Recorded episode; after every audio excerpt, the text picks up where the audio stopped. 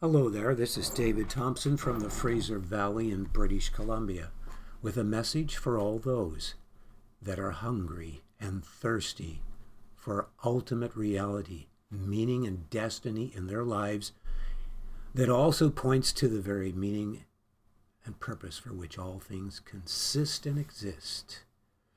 The source of reality is an ultimate perfection of love and manifestation of love that is the very source of love, from which emanates ultimate beauty and goodness, the one true eternal God.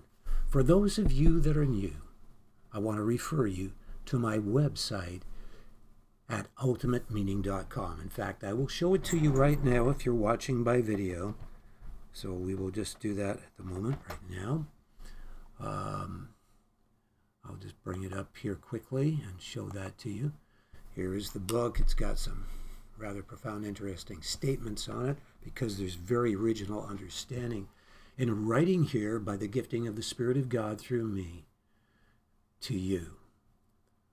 Exposing the lies, evolution applied to infinity is annulled by ultimate order because and confirmed by strong empirical evidence of life after death and multiple fields of science. And the soon coming ultimate antithesis of corruption, fifth dimension invasion.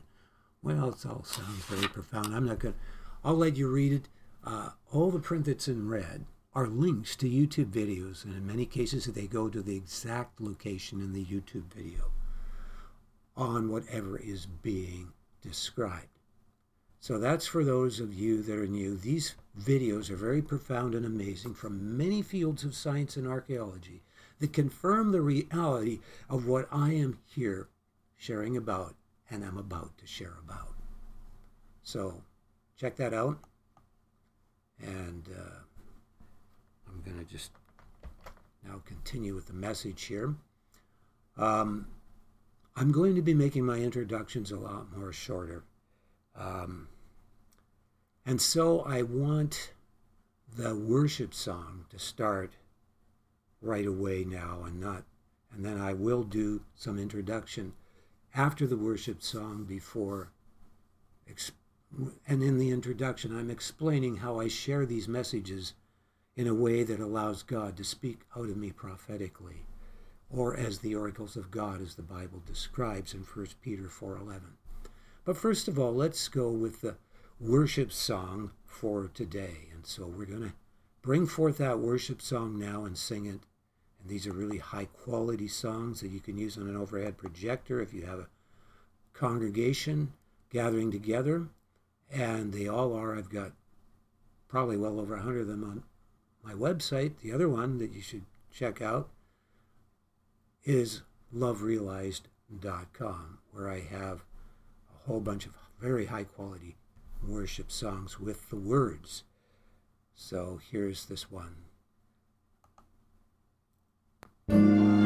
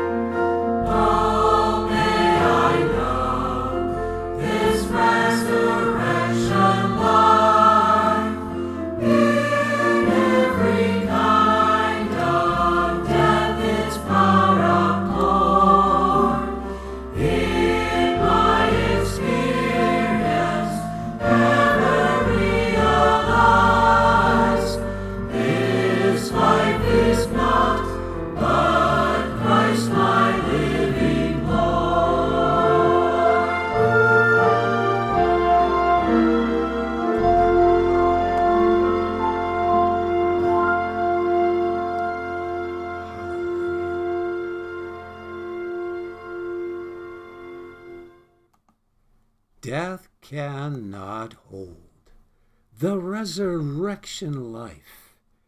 We can know that resurrection life indwelling us and overflowing out of us. Are we entering into it? Helen Hassel was able to win any competition she took part in. She was not a contestant because she had won seven trips to Paris. There we go. We got that off. Sorry about that interruption there, folks. We'll just have to continue with the message. The question is, are we entering in to this resurrection life? Can we know this kind of an, a, a victorious and abundant life in the midst of the greatest contradictions? I want to share with you, first of all, before I get into all of this, how I share these messages. I am sharing about the one true eternal God. And this one true eternal God I described as an ultimate perfection and manifestation of love. And I briefly want to, in many of my messages, describe this for those that are new. This love is very pure. It is ultimately pure. It is so pure that it always chooses the highest lasting good over any lesser choice. Because any lesser choice as such would have a measure of corruption in it. It is so pure that it is as a blazing fire of judgment against all that is contrary to love, the highest form of love that always chooses the highest lasting good. This very pure love is the very source of life, of intelligence, of intelligence, of beauty. There's nothing more intelligent than what is able to always choose the highest lasting good, after all. But its source is not merely in thought. It is this quality which we describe as love, the highest form of love. And that is represented in creation, often as the negative symbol, which represents an indestructible foundation. As I said, it's the antithesis of corruption. It's the destroyer of corruption. It's the opposite of corruption. It is what ensures that there can be goodness that goes on forever and ever enlarges in creative pleasures of fellowship without end. And that is the case with the one true eternal God. There is an ever-increasing enlargement, including all those that have come into union with this one true eternal God.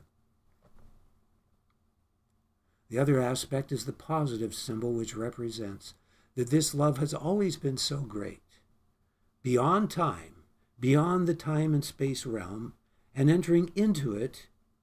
Yes, God is so great that he can communicate with his creation, as he did with Abraham in Genesis eighteen, where Abraham addresses three angels and calls one of them Yahweh, which is the most sacred name of God, and they're eating a meal together before the two angels go and destroy Sodom and Gomorrah, and the one that is God, the one true eternal God, returns back to the heavens, who is the same one that came in Jesus Christ and humbled himself to the degree that he suffered more than you, a mere creature, on the cross, and humbled himself more than you, a mere creature, because he loved you that much.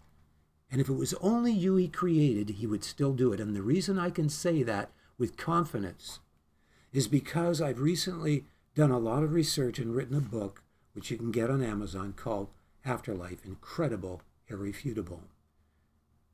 And I discovered that those that are genuine Christians, when they enter heaven, time and time again, and the others like Dale Black, Dean Braxton, all of these, Randy Kay, many others, they all describe that the love that they experienced when Christ, when they stood at the feet of Christ, was so intense it's beyond anything you can experience in this very inferior physical dimension. It was so intense that they knew that he would have died for them and humbled, and done that for them if they were the only one that he created in the universe. In fact, it felt like they were the only one that, that he loved, that like they were the apple of his eye. though they were aware that he loved others with the same intensity. This is a love that cannot even be described or comprehended in this very inferior third dimension compared to the very far superior dimension when a person dies. And of course, many have been revived by medical equipment, highly confirmed to have been dead, and have described this. So I want to share with you um, that this represents the positive symbol, the crossing out of the judgment against us, that God took judgment for himself upon the cross. He became an imperfect, atoning, substitutionary sacrifice for you on the cross. And when you really embrace that, and you embrace God, and you cry out to him, and you say, God, be merciful to me, a sinner, and you really mean it, you will experience that transformation and that entering of the spirit of life of God into your inner being. So I want to share with you how I share these messages. The Word of God says in First Peter four eleven, if any man speak, let him speak as the oracles of God. And so I will seek to allow God to speak through me. And how do you do that? Well, it's explained in Revelations nineteen ten, where it says, worship God, for the testimony of Jesus is the spirit of prophecy. Prophetic utterance, which is speaking as the oracle of, oracles of God, comes when you worship God in spirit and in truth with great love and reverence and humility, so that you are so filled with the Spirit in an overflow beyond yourselves that utterances come forth beyond your normal self in intellect and understanding. So the Spirit of God can speak through all of us in many different ways. And in the early church, there was total freedom to do that. You didn't have to go and ask permission from the leadership to use the mic. If the Spirit of God moved on you and you came forth in a spirit of prophecy, you gave that word, whether it came out in a song or it came out as a word of encouragement or exhortation or as a prayer, whatever way it came forth. And God wants to restore that to the church. It's greatly lacking in the body of Christ. Leadership shouldn't be afraid of the mess, of a mess, and trying to control. The headship of Christ wants to fully inhabit his body in these last days. And we need to get out of this passivity where we become fearful and we're so conscious of people. No, no, if you're so caught up with God's presence and his presence, you will be so filled with the Spirit, you won't be We're conscious of making a mess yourself or whatever else. Many times when I was in a church that allowed this freedom, the Spirit of God would rise in me. I wouldn't know what I was going to say. There would be sometimes a seed thought, and I knew I was to sing it out, and I didn't know how I was going to come forth, and it would came, come forth in a beautiful song or word. And so God wants to restore that in these last days to the body of Christ. So I want to share with you that I also to facilitate. So what it is, is I seek to be in a heart set and a mindset of worship, to allow what I'm sharing here to come forth in significant measure by the Spirit of God beyond myself. So that's what I will seek to do here. And to facilitate that, I cast lots before God to get the choice of the two chapters that God wants me to speak from, which will bear witness with each other as to the theme. Even if that theme is hard to perceive, I do find there's always a theme. And so I will be sharing the two chapters I received today by the casting of lot before God, by using two independent random applications to get the possibility of any chapter from the Bible. So first of all, we'll go there and we'll look at those two chapters that I received today. Right now, here we go. Today, on January the thirtieth of two thousand twenty-three, Monday, I received Genesis one and John nineteen. And I say, show up there, plus for Proverbs eight, because sometimes when I'm meditating, I realize there's another chapter that really fits in with those two chapters, Or sometimes it's hard to perceive the theme, and so when I cast lots, the third one reveals more clearly what the theme is. That wasn't the case today. Today was just, I realized a certain chapter fit in with these two. And I basically state here the unsearchable greatness of God's love for his creation and for us.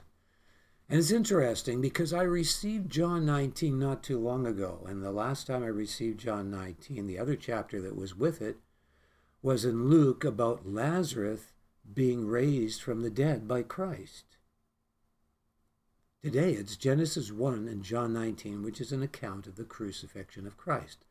So how does Genesis one and John nineteen fit together? Well, I just finished sharing about how God's love is so great that he could condescend to this little planet. It's, there's verses in the Word of God that say he humbles himself to behold the things that are in the heaven of heavens. But he also humbles himself to the point of communicating with his creation on this one little speck of a planet in this vast universe. Not only that, He, God is so great that he became a perfect atoning substitutionary sacrifice for you so that you could be forgiven totally and know the assurance of forgiveness and embrace this love of God and have it indwell in you and grow in you so that you would know the reality of that song that says death cannot hold the resurrection life. Christ said, whoever believes with their life into me, out of their innermost being would flow rivers of living water. And it is true that one experiences the Spirit of God flowing like an invisible river of energy out of their innermost being that feels like rivers of living water that can overflow in utterances that we can't put in words because what we're experiencing is so beautiful and what in the imagination or the screen in our heart is being animated by the Spirit of God to perceptions of various aspects of the reality and glory of God that we sing forth like we would to a lover as we see the beauty of her face. We begin to describe what we are saying and tell that person how much we love them. And so there's an old hymn that says, oh, for a thousand tongues to sing my great Redeemer's praise.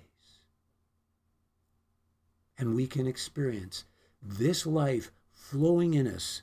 But it says of Israel, they have hewn for themselves broken cisterns that can hold no water, because they fell in love with the temporal titillating pleasures of this world that are used often as a manipulative bait by our own weaknesses and the powers of the be that are of darkness to lead us onto our own undoing and destruction, or loss, if not full destruction of our lives. But God is love, and those that are his, that come to that place where they recognize, in alignment with their conscience, which knows innately good from bad, and that what is bad must be judged for there to be good, and that acknowledges an ultimate trustworthiness that could only be in this perfection of love that I describe, that is so pure that it will not tolerate corruption. It will not tolerate sin in us. There are many people that get focused on all the suffering around them and the suffering in their own lives, but this is the consequence of choices that are not in harmony with the source of harmony or of God, who is love. And so we see all of these consequences, and we say, if there's a God, why did he allow all this suffering? Well, he created you with free will. He didn't create you as a robot. He created you as the source of your own action, which means you're self-responsible, which means that you have the potential to cause evil. You have the potential to create a hell in you and around you that affects others in the same way. In other words, you corrupt others. Like a black hole in outer space, it's dragging you in to a destructive state and others around you in. Because you're grasping for fulfillment in the things that are created instead of the Creator. In identity with a group of people, more than an identity with the Creator or whatever it is. This happens often in churches. And then you have, out of that, them becoming blind followers of people that are leaders of the blind, that are, we've seen many examples of cults where the people are domineering and controlling, and when they don't have their way, they commit mass suicide, like happened years ago. What was that, Jonestown or something? But God is calling his people to know the freedom there is in a love relationship with God. You see, when you have a love relationship with God, there is total freedom. You don't try to control people in your meetings. You don't try to control anything. You allow total liberty for those, all those unique individuals to manifest the uniqueness that God made them to be in their giftings as a gift to you. We are gifts one to another. Once we've found the source of all gifts, which is God. It says God is light, and in him is no darkness at all. And that from him comes every good and perfect gift. That's an actual verse. I'm almost quoting word for word. They're not fully. And so I want to, I believe that's in James somewhere, that verse, if I remember right. But here I want to share with you about these two chapters. Genesis one is about God creating the universe. And I could go into many interesting descriptions of Genesis one and, and, and how that's all described there. It basically describes at first being a void gasp. It says the earth was void and darkness was on the face of the deep, and there was no form. And then God's Spirit begins to move on that void mass. And then there's light, but it's not in the form of the sun. It's at first just that there is a kind of a separation of light from darkness and maybe a not fully formed ball. And so there's gases that are forming further on, but they're not solidified and crystallized yet, but they're causing light to come on all of these gases that are now starting to become a sphere. And then as time goes on, there's the exact order that is described by the, there's the, then the, the sphere of the earth forms, and I would imagine the other planets. And then by the, and then there's the water and the firmament above the water. Then there's the land that appears, and then after the land, there's plants that start growing, and after the plants start growing, the fish and the sea and so on. And, but I think, fifth, no, that's the fifth, the fish and the sea. The fourth is then the sun is totally solidified in the moon. And now the light is very clear. And so it describes the clearness of the light as the fourth day. But the light was there in the beginning, but it was more gaseous and not fully formed. But you go on and you have the, old, the very natural progression of creation there described.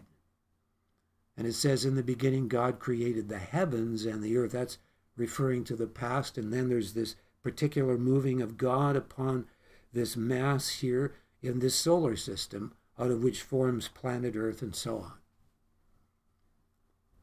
And we read here towards the end of Genesis one. So God created man in his own image. In the image of God created he him, male and female. And God blessed them. And God said unto them, be fruitful and multiply, and replenish the earth, and subdue it, and have dominion over the fish of the sea, and over the fowl of the air, and over every living thing that moveth upon the earth. So it's an account of God creating this solar system in this particular time, and also re mentioning his creation of the heavens as well, in the most likely the past, as it says God created past tense. And so we have a description of the goodness of God, and it says in this passage that God saw that the work he did was good, and he rested the seventh day, where he began to enjoy what he had created.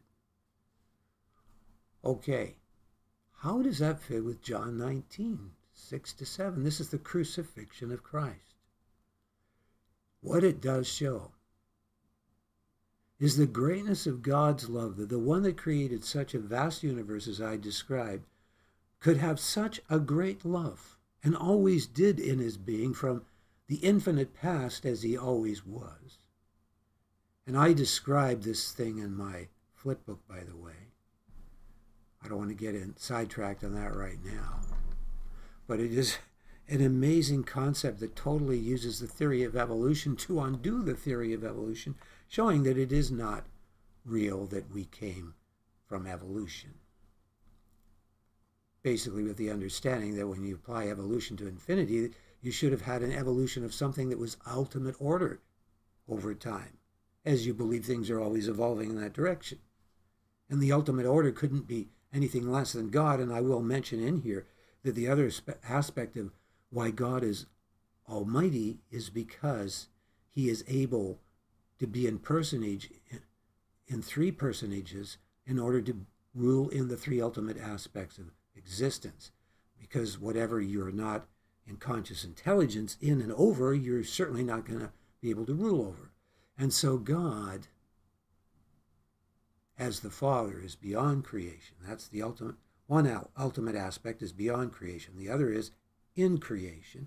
And the other is omnipresence, filling all creation and beyond with God the Father.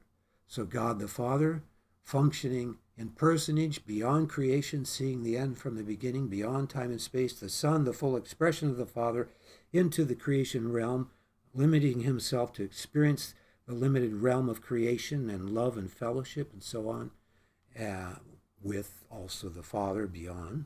And then the third aspect, omnipresence, the Holy Spirit in omnipresence with the Father and the Son in omnipresence. So in the Father is the Son and the Holy Spirit, in the Son is the Father and the Holy Spirit, and in the Holy Spirit is the Father and the Son in omnipresence.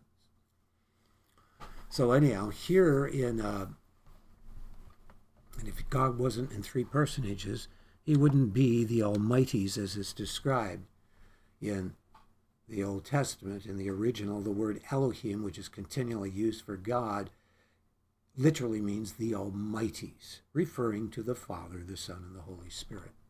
So here we have in John this: when the chief, chief priests, therefore, and the officers saw him, they cried out, saying, Crucify him, crucify him. Pilate saith unto them, Take ye him and crucify him, for I find no fault in him. The Jews answered him, We have a law, and by our law ye He ought to die, because he made himself the Son of God. And they recognized that anyone that called themselves the full expression of God, which is basically what they understood by that word, that he was the full expression and perfection of God communicated to man, just like it was to Abraham when Yahweh talked to Abraham and ate food with him in Genesis eighteen.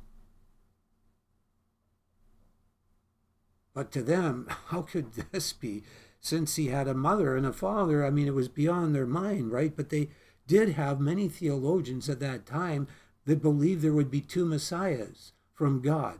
There would be a suffering messiah and a ruling messiah. But they were only wanting to have a ruling messiah come because the Romans, they were tired of their oppression and wanted this ruling. And so they thought that Christ was that ruling messiah. And here he comes to be crucified. But they, in their own theology, like the Essenes and so on, believed these things. They just didn't realize that the same Messiah that was going to be the suffering Messiah would also be the one that returns, which he will return soon to this earth, as is described in Zechariah twelve, where he comes down on the Mount of Olives and it splits in half, and the nation of Israel, and it says, they will look on me whom they have pierced. Speaking of the nation of Israel, and at that time, two-thirds of the nation of Israel is wiped out and tortured and captured and so on. But the one-third God preserves. And they are the ones that totally come to recognize Jesus Christ as their Messiah, as described very clearly in the prophecies of Zechariah there. I believe it's chapter twelve for sure. Now, I want to share with you some other verses here on this that are related to these verses here. Further, I've pasted in here.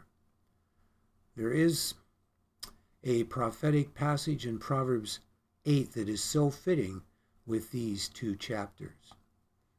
And it says this,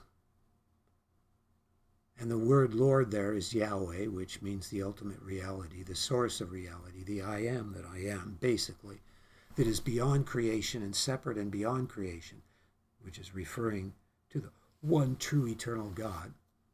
It says, the Lord possessed me in the beginning of his way before his works of old. Now, let me just uh, have a drink.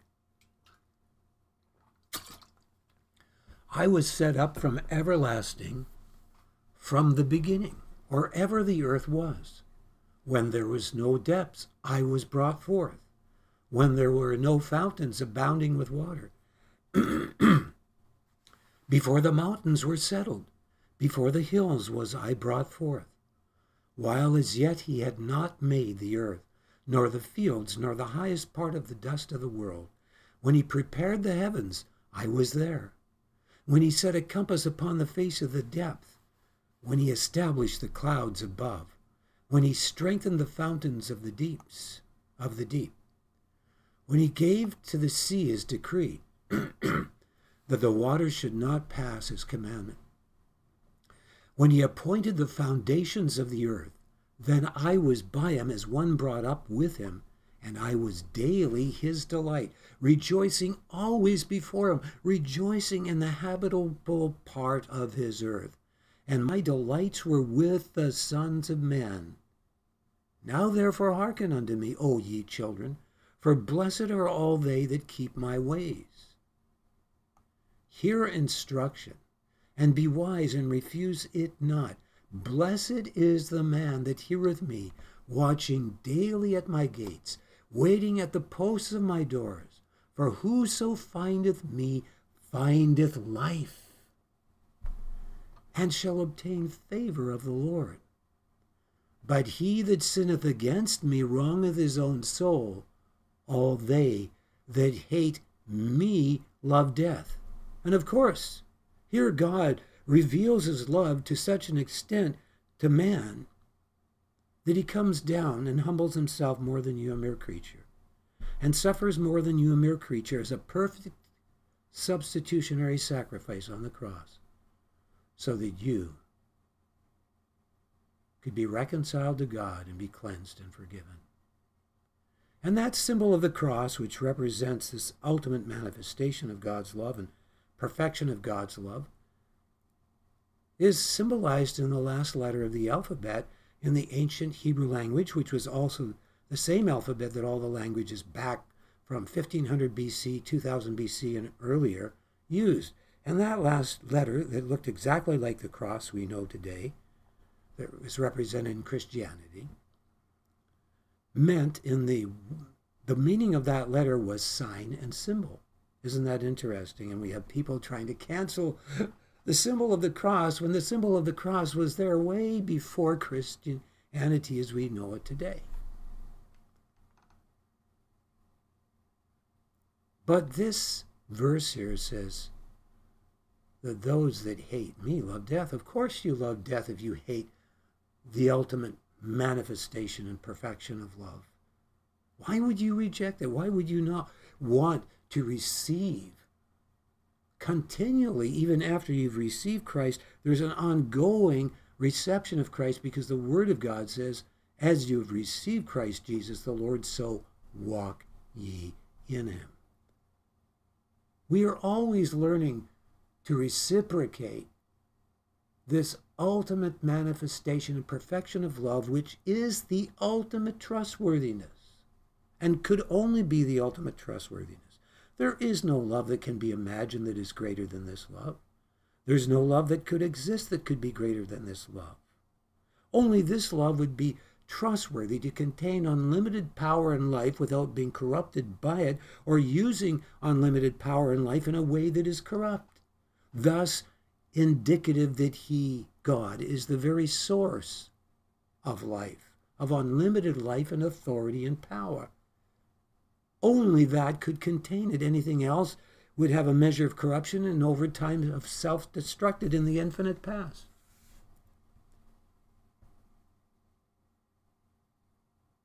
And I mentioned that I received by the casting of lot this passage on the crucifixion, John nineteen, not too long ago, and that was with Luke. I forget which chapter, I think it was Luke eleven. And that was about the resurrection of Lazarus from the dead. And what did the Pharisees do? Everyone knew that Lazarus rose from the dead. Everyone saw it happen. And yet these people go to the Pharisees, and they're so caught up and have evolved into their own self-righteous ways so that they're only seeking their own kingdom and not the kingdom of God, and their own glory and not the kingdom of God, that they're going about to figure out how to kill Lazarus because so many people are believing in Christ because Christ rose him from the dead. So there's an example of people that love death because their own little religious hierarchy was being threatened. We are noticing right now in this day and age in the world, as never before, the exposure of corruption in high places. All the institutions have been corrupted in the last thirty years. This has been muchly, mostly by the Chinese Communist Party and the global elites that have been working hand in hand with them. And like you've got, you know, Klaus Schwab and the World Economic Forum and all these things. And so all of these people, there's a total corruption that's taken place in many institutions. Elections have been stolen recently in Brazil. And there was a great uprising there. I don't know what's going on there right now. But we see institutions that once we could trust in, news media that once was fair and spoke the truth, now it's a cancel culture. And all these people, they're all afraid of losing their jobs, so they're willing to uh, do all these terrible things to other people, including having them fired because they don't want to die from this vaccine, which is killing so many people. And of course, you can go on my websites, and there's links right on the home page there to news sources that are very integral and always validate their sources. And they're exposing all of this corruption. So we're living in that kind of a time.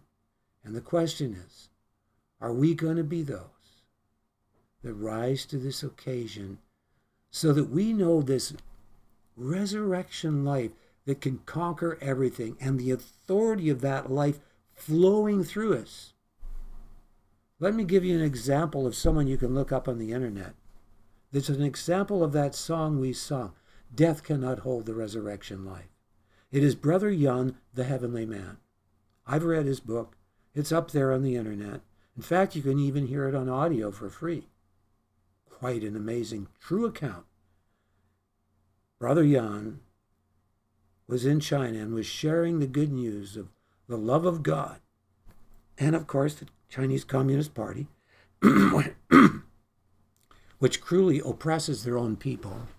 People have to live, you know, work twelve hours a day and only get Sunday off, and, and they can hardly make ends meet. And in the rural areas, they, if they have a medical problem, they have to give all their living to cause their loved one to survive. I mean, they're living in a very oppressive environment where they have no freedom at all. Because man, when he's corrupt and he wants all the power, which is what there is now trying to happen around the world as a power grab, always ends up oppressing and making people just like a bunch of robots and machines. Because they're all believing in the lie of evolution, which is really a bunch of pseudoscience that you can discover that I expose on that flip book I told you about.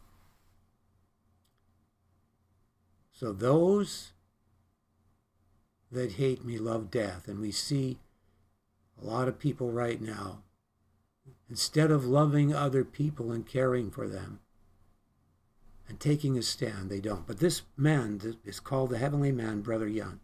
He was tortured by the Chinese Communist Party for ten years and more, I think. And it's an amazing story. He went on a fast without food or liquid for seventy-four days, which is impossible in the natural. But he did. While he was on that fast, they tortured him terribly. For example, you know, the sewer where all the men's dung and piss goes. They threw him in there after beating him. Just threw him in there and let him almost drown in there. This is while he hasn't eaten food. Then they get the other prisoners to, they will give you less time if you really give, you know, torture him and do all this. So there was Muslims mocking him and everything else. And now he's so weak, and he doesn't even look human. He's only sixty pounds. And suddenly, and they're, they're gambling to see if he's going to live till the morning, betting each other and gambling over him. Suddenly he gets up on some little stool and starts preaching to them, and the power of God comes through him in such power and preaches in such power and authority that all these people, the Muslims, everything, everyone got converted. And then God, they broke his kneecap, his legs with sledgehammer. Suddenly his legs, God, God speaks to him and says, this day you're going to walk out of this prison. And he, that was confirmed by other prisoners that heard God say the same thing to them and told them, it's going to happen to you today. And sure enough, in the middle of the day, somehow the prison door is open and his leg suddenly has strength. He walks out. He walks through the, there's guards walking by, guards going this way with someone, doesn't even see him. And he walks through as the guard's opening the door. And then he goes through the next door and the next door, and the door is open every time. In broad daylight, he's walking past all kinds of guards and they don't see him. And he walks out and there's a taxi that pulls up and wants to take him immediately, and he takes off, and he escaped to Europe. And he has his testimony. You can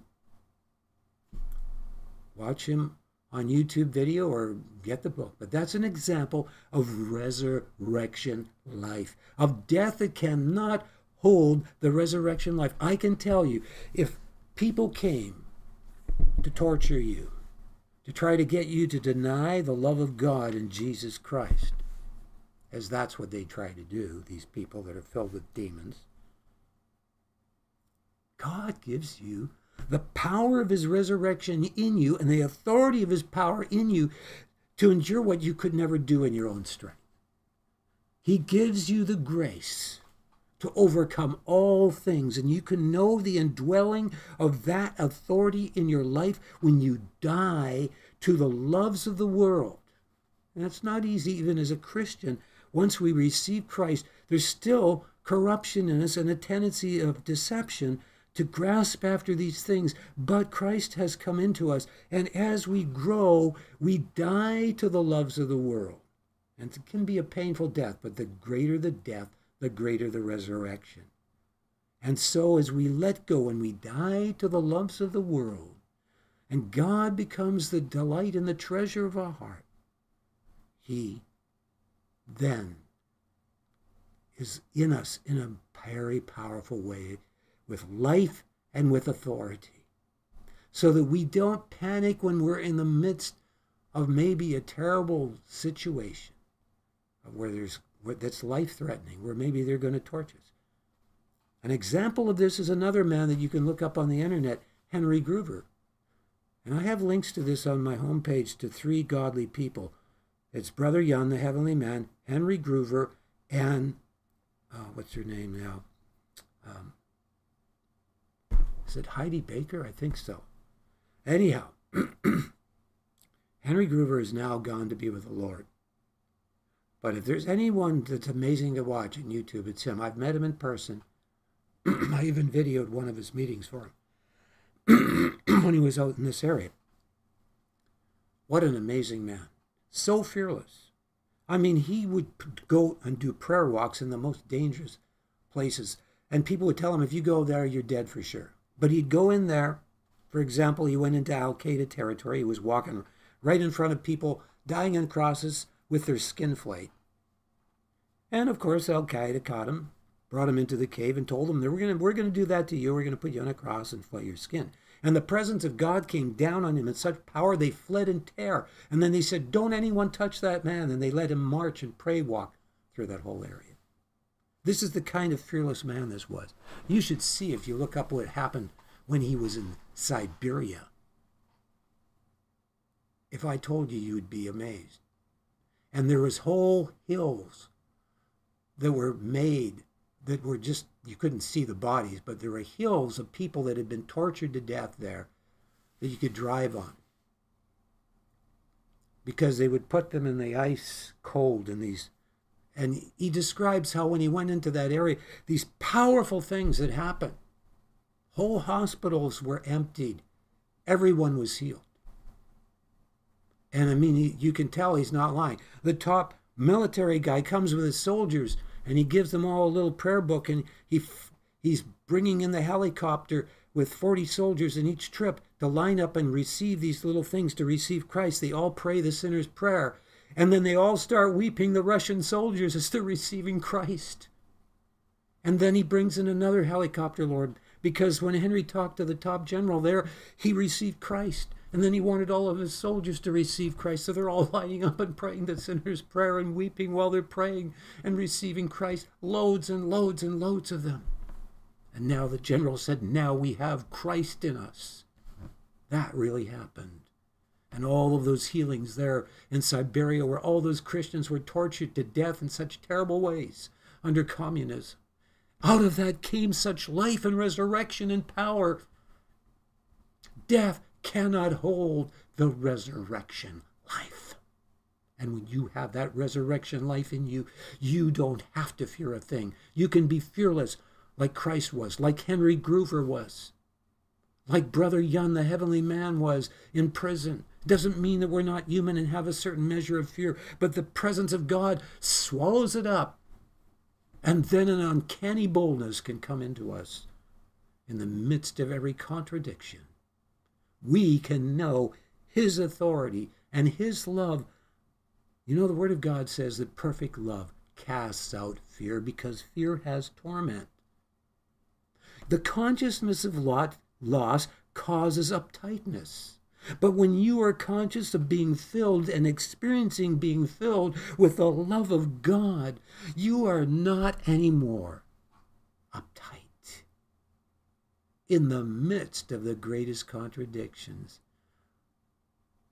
they can accuse you of things like they accused Christ, and you can keep your mouth shut and just rest and trust in God the Father, as Christ did in God the Father. Trust in Elohim, the Almighty's, Father, Son, and Holy Spirit, Yahweh. So this is good news, that death cannot hold the resurrection life, that we can embrace the love of God and know his presence in our lives in such a real way that it overflows with life to others. Paul said that we are a savor of life unto life to those that God is basically drawing to himself. And we are a savor of death unto death to those that are choosing to go in a direction of hating the love of God and embracing a self-destructive, corrupt state of being. So thank you for listening to this message. And maybe there's a few other things before I close this message that I forgot to read in these scriptures here, so I want to take a look at that briefly for a moment. I think there was another scripture. I may be wrong about that. Yeah, it was John one, nine to twelve. It says here that Jesus Christ was the true light, which lighteth every man that cometh into the world. He was in the world, and the world was made by him, and the world knew him not. He came unto his own, and his own received him not. They actually crucified him. But as many as received him, to them he gave the power to become the children of God, or the sons of God, even to them that believe on his name. What does it mean to believe on the name of Yahweh, the Almighty's Father, Son, and Holy Spirit, the name of Jesus Christ, in whom is the Father and the Holy Spirit? What does it mean to believe on the name of Jesus, on the name of Yahweh? It means to believe not with our intellect merely, but far more with our heart. To believe, and in the Greek it's usually believe into, in the sense that you're putting your life right into his life so that you are wanting to live as he lives. Even, and the other thing is his name. What is his name? In the Hebrew, the word for name is Shem. Another Hebrew word is the word for life. It says the life of the flesh is in the blood. That word life means that which is who you really are. The reality of who you really are is what that word life means. The word name is similar. It means who you really are expressed out to others. So God's being and the reality of who he is, is who we're believing in. It's expressed to us, and we're believing in that name. We're reciprocating that name. We're not looking at all the suffering and the consequences of choices that have bounced off ultimate reality in a direction that is destructive. Rather, we, we're embracing this ultimate reality, and it will break our pride. Because except you be converted and become as little children, ye shall not enter the kingdom of heaven. It's like a seed. It has to be broken open before that life can enter in. It will break our pride, and that's why it says in the Word of God that the stone, which represents ultimate reality, who is who, is who God is, because it's indestructible and unmovable, that this stone, whoever resists it will be ground to powder, but whoever receives it basically will be broken, broken onto life, like the rock that was smitten in the Old Testament by Moses, and out of it flows this great river of life. And by the way, you can see in uh, one of the links on my book, a link to that stone. They discovered it. There's great river patterns coming from a stone, an enormous stone that was broken open, and they have all the other evidence of the journeyings of the children of Israel that they've discovered now. So there's some amazing stuff there, including the pillar of fire that melted the sand and the stone at the crossing of the Red Sea. You can see all the sand and stone that's been melted was melted by that pillar. It goes for a long distance right up to there, and that's obvious where they crossed because they found the chariot parts underneath and so on. So there's no doubt about that being the crossing of the Red Sea. But anyhow, that's all I have to share for today. And I want to emphasize, get the book, God, Headship, and Body Invasion, because it shares everything that you can do in your church to not limit the fullness of the headship of Christ from inhabiting your local assembly and from inhabiting your life as an individual. And my other book is titled Afterlife, Irrefutable. No, Afterlife, pardon me, Incredible, Irrefutable. Afterlife, Incredible, Irrefutable. Thank you for listening to this message.